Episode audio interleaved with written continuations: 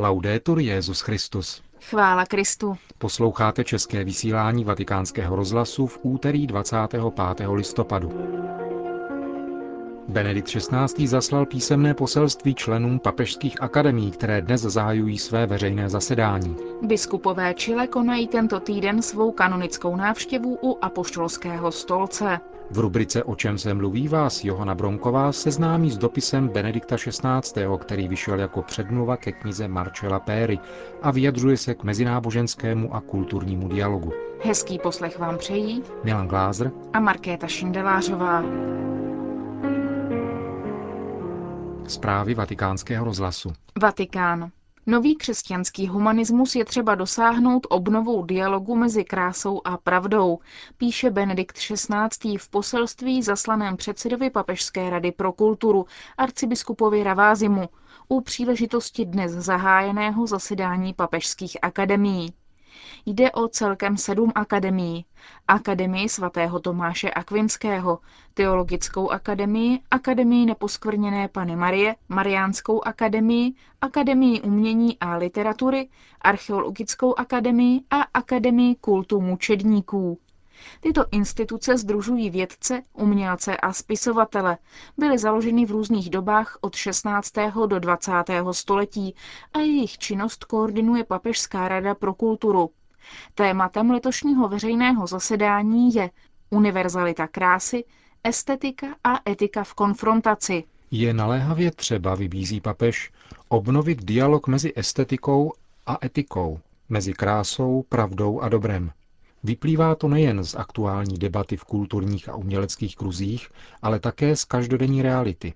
Na různých úrovních totiž dochází k dramatickému rozštěpení a někdy i rozporu mezi těmito dvěma dimenzemi, mezi hledáním krásy, reduktivně pojaté jako pouhá vnější forma, jako zevnějšek, jehož je třeba dbát za každou cenu, a hledáním pravdy a dobroty cíleně konaných skutků.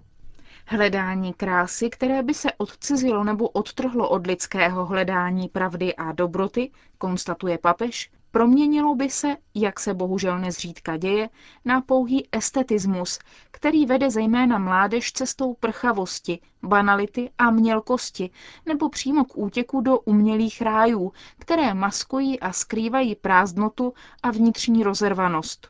Tomuto iluzornímu a povrchnímu hledání, dodává Benedikt XVI., chybí univerzální rozlet a stává se nevyhnutelně subjektivním, ne individualistickým, takže postrádá schopnost komunikovat.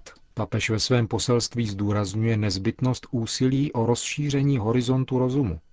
A k tomu je třeba znovu pochopit souvislost mezi hledáním krásy a hledáním pravdy a dobroty. A dodává, Rozum, který by se chtěl oprostit od krásy, stal by se polovičním. Stejně jako by krása zbavená rozumu byla redukována na prázdnou a iluzorní masku. Benedikt XVI. pak pokračuje s odvoláním na svou improvizovanou promluvu ze setkání s kněžími Brixenské diecéze letos v srpnu. Musíme mít širší pojetí rozumu, takové, v němž se setkávají srdce i rozum a dotýkají se krása i pravda, to platí pro všechny a tím spíše pro věřící, kteří jsou povoláni podávat důvody krásy a pravdy své víry. Krása stvoření, o níž mluví evangelium, odkazuje nad sebe, k jiné kráse, pravdě a dobrotě, jež se dovršují a pramení jedině v Bohu. Naše svědectví, píše dále papež, se musí živit touto krásou, aby naše zvěstování evangelia mohlo být vnímáno v jeho kráse a novosti. Proto je třeba, pokračuje Benedikt XVI., umět se vyjadřovat jazykem obrazů a symbolů. Naše každodenní poslání má mít výmluvnou transparentnost krásy boží lásky. Jedině tak oslovíme naše současníky, často roztěkané a pohlcené kulturním klimatem, které nevždy usnadňuje vnímání krásy v jejím plném souladu s pravdou a dobrotou. Protože i oni jsou ve skutečnosti naplněni touhou a nostalgií po autentické kráse a nikoli jen té povrchní a prchavé. Umět číst a pronikat krásu uměleckých děl, píše dále papež, je jedna z možných a snad nejvíce přitažlivých a okouzlujících cest k poznání a dosažení Boha. V této souvislosti pak Benedikt XVI. připomíná list, který jeho předchůdce Jan Pavel II. adresoval umělcům a ve kterém vybízí k reflexi o niterném a plodném dialogu mezi písmem svatým a různými druhy umělecké tvorby. Svatý otec pak v závěru povzbuzuje umělce a akademiky, aby se nadále snažili vzbuzovat úžas a tužbu po kráse, formovat senzibilitu a sytit niterné zaujetí vším tím, co je autentickým výrazem lidského génia a odrazem božské krásy. Vatikán. Je to dar boží smět navštívit hrob apoštolů a obnovit věrnost našim počátkům, svatému Petrovi a papeži Benediktovi, schrnul cíl návštěvy čilských biskupů, kteří jsou v Římě na Adlimina, jejich předseda, monsignor Alejandro Gojič Karmelič. Jako ostatní latinskoamerické země také Chile žije uskutečňováním pastoračních plánů, které vzešly z loňského setkání v Aparecidě. Jako biskupská konference jsme nedávno zveřejnili pastorační směrnice navazující na dokument z Aparecidy, které všechny diecéze začínají uskutečňovat. Je to výzva k nové evangelizaci v aktuálním kontextu naší země. Zvláštní pozornost je třeba věnovat rodině a mládeži. Jak bylo řečeno v Aparesidě, ti jsou ve společnosti, v níž žijeme, nejzranitelnější. V misích a v pastoračních plánech diecéze je pak také velká pozornost věnována lajkátu a jeho větší angažovanosti ve společnosti. Chceme tuto angažovanost posílit přítomností lajků ve výchově, ve světě politiky a společenských vztahů, aby křesťané hlouběji a štědřeji realizovali evangelní hodnoty. Latinskoamerická církev se svou kontinentální misí chce také bránit hodnotu života od početí do přirozené smrti. Co se týká interrupcí, není možné, že vláda představí pro potratový zákon, protože nebyl v programu současného prezidenta republiky. Je pravda, že tu existují skupiny, které chtějí prosadit legalizaci tzv. terapeutických potratů, ale naštěstí většina země je proti a doufáme, že to tak bude i nadále. Chile je jednou z ekonomicky nejvíce prosperujících zemí Latinské Ameriky. Zaznamenali jsme při mnoha příležitostech velké sociální nerovnosti, zejména v těch nejzranitelnějších a nejchudších částech čilské společnosti. Nepochybně Chile obhájilo demokracii, společenské soužití, ekonomicky zesílilo a je jednou ze zemí regionu s nejrychlejším tempem rozvoje, ale nepodařilo se mu stát spravedlivější společností. Myslím, že v příštích prezidentských volbách bude jedním z hlavních témat, jak spravedlivěji rozdělovat hmotné bohatství mezi nejchudší. Objektivně je také třeba říci, že aktuální světová krize, která je v jistém smyslu plodem lidského egoismu, stojí tváří v tvář současné řádné ekonomické politice vlády a doufáme, že tato politika bude moci pokračovat. Ale ještě je potřeba učinit onen krok ke spravedlivější společnosti. Nedávným sociálním týdnem, který se slavil ve všech čilských diecézích, chtěla církev věřícím tato témata přiblížit. Předseda Čilské biskupské konference také potvrdil, že jednou z priorit církve je evangelizace původního obyvatelstva země a jeho větší zapojení do společnosti. O čem se mluví?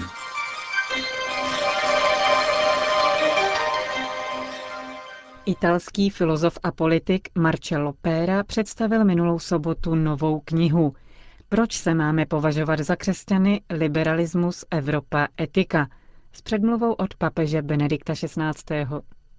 Někdejší předseda a dnešní člen italského parlamentu už v titulu parafrázuje koncept Benedetta Croceho – proč se nemůžeme nepovažovat za křesťany. Kroče vysvětloval, jak moderní kultura a idea svobody mohla vzniknout jen v civilizaci založené na křesťanském humanismu. Marcello Pera jde o krok dál. Vztahuje ideu svobody ke konceptu osoby, nejen jako k přínosu křesťanské civilizace, ale přímo jako k obrazu stvořitele, odkud se odvíjí také důstojnost a jedinečnost každého člověka. Právě tento koncept osoby je ohrožen, když se Evropa vzdaluje svým křesťanským kořenům a popírá je. K tomu tedy dochází italský intelektuál, který se označuje za nevěřícího. Neméně relevantní a aktuální je předmluva Benedikta XVI. Mezináboženský dialog v přísném slova smyslu není možný, píše papež. Stále naléhavějším se ale stává dialog mezi kulturami, který zkoumá kulturní důsledky základní náboženské volby. Zatímco o té není možné vést skutečný dialog, aniž bychom uzávorkovali vlastní víru, je žádoucí vystavit veřejné konfrontaci její důsledky. V této oblasti je možný a nezbytný jak dialog, tak vzájemná korektura a obohacování, píše papež v úvodu k Pérově knize. Křesťan nemůže diskutovat o Kristově vzkříšení, stejně jako muslim nemůže spochybnit božské poslání proroka. Nicméně z těchto náboženských kořenů vyrostly kultury, civilizace, právní a morální systémy a diskuse o nich, říká papež, je víc než na místě. Rozhodně nejde o věc zanedbatelnou. Naopak papež postuluje přechod od salonních diskusí k tomu, jak se to, které náboženství projevuje v každodenním životě společnosti. Přestože je na první pohled zřejmé, kam papež míří, i hned po prezentaci knihy bylo třeba vysvětlovat. Vatikánský mluvčí páter Federico Lombardi musel pro New York Times opakovat, že současný pontifikát je známý podporou dialogu, že papež navštívil mešitu a různé synagogy. Spochybnění možnosti dialogu vyvolává podezření. Na kultovní termíny se nesahá. Není ale podezřelé spíš to, že dnešní novinář už nedokáže vyčíst z textu pravý obsah. Co tedy vlastně říká papež? Rozhodně nevyhlašuje novou křížovou výpravu. Ostatně svým postojem neustále potvrzuje, že základem vztahu mezi lidmi je vzájemná úcta i k protivníkům. Když Benedikt XVI. navštívil istambulskou mešitu, nešlo o kompromis nebo společenskou nutnost.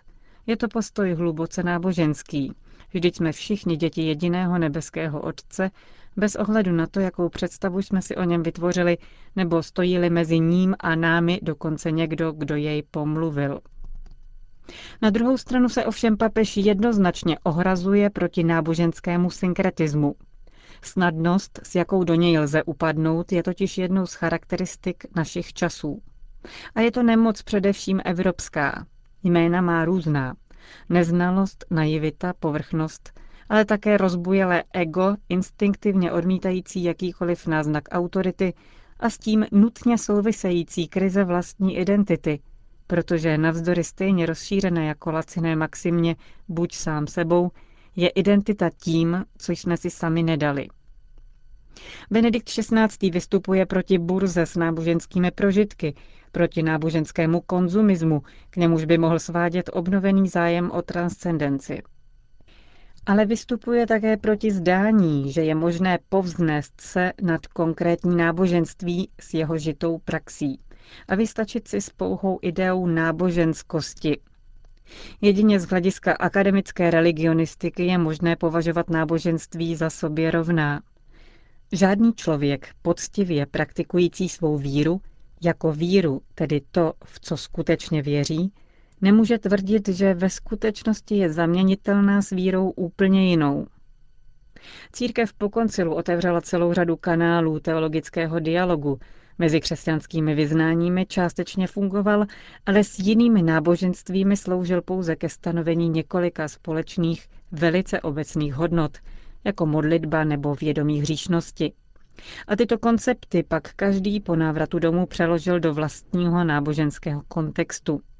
Komentuje papežův text ředitel agentury Asia News, pater Bernardo Cervelera. Na lámání chleba naopak dochází tam, kde se má diskutovat o konkrétních otázkách, jako lidská důstojnost, náboženská svoboda, postavení žen ve společnosti, koncept spravedlnosti. Škoda, že si novináři z New York Times nepoložili otázku, proč za této situace naši přátelé jiných náboženských tradic vždy rychle zatouží po teologické reflexi.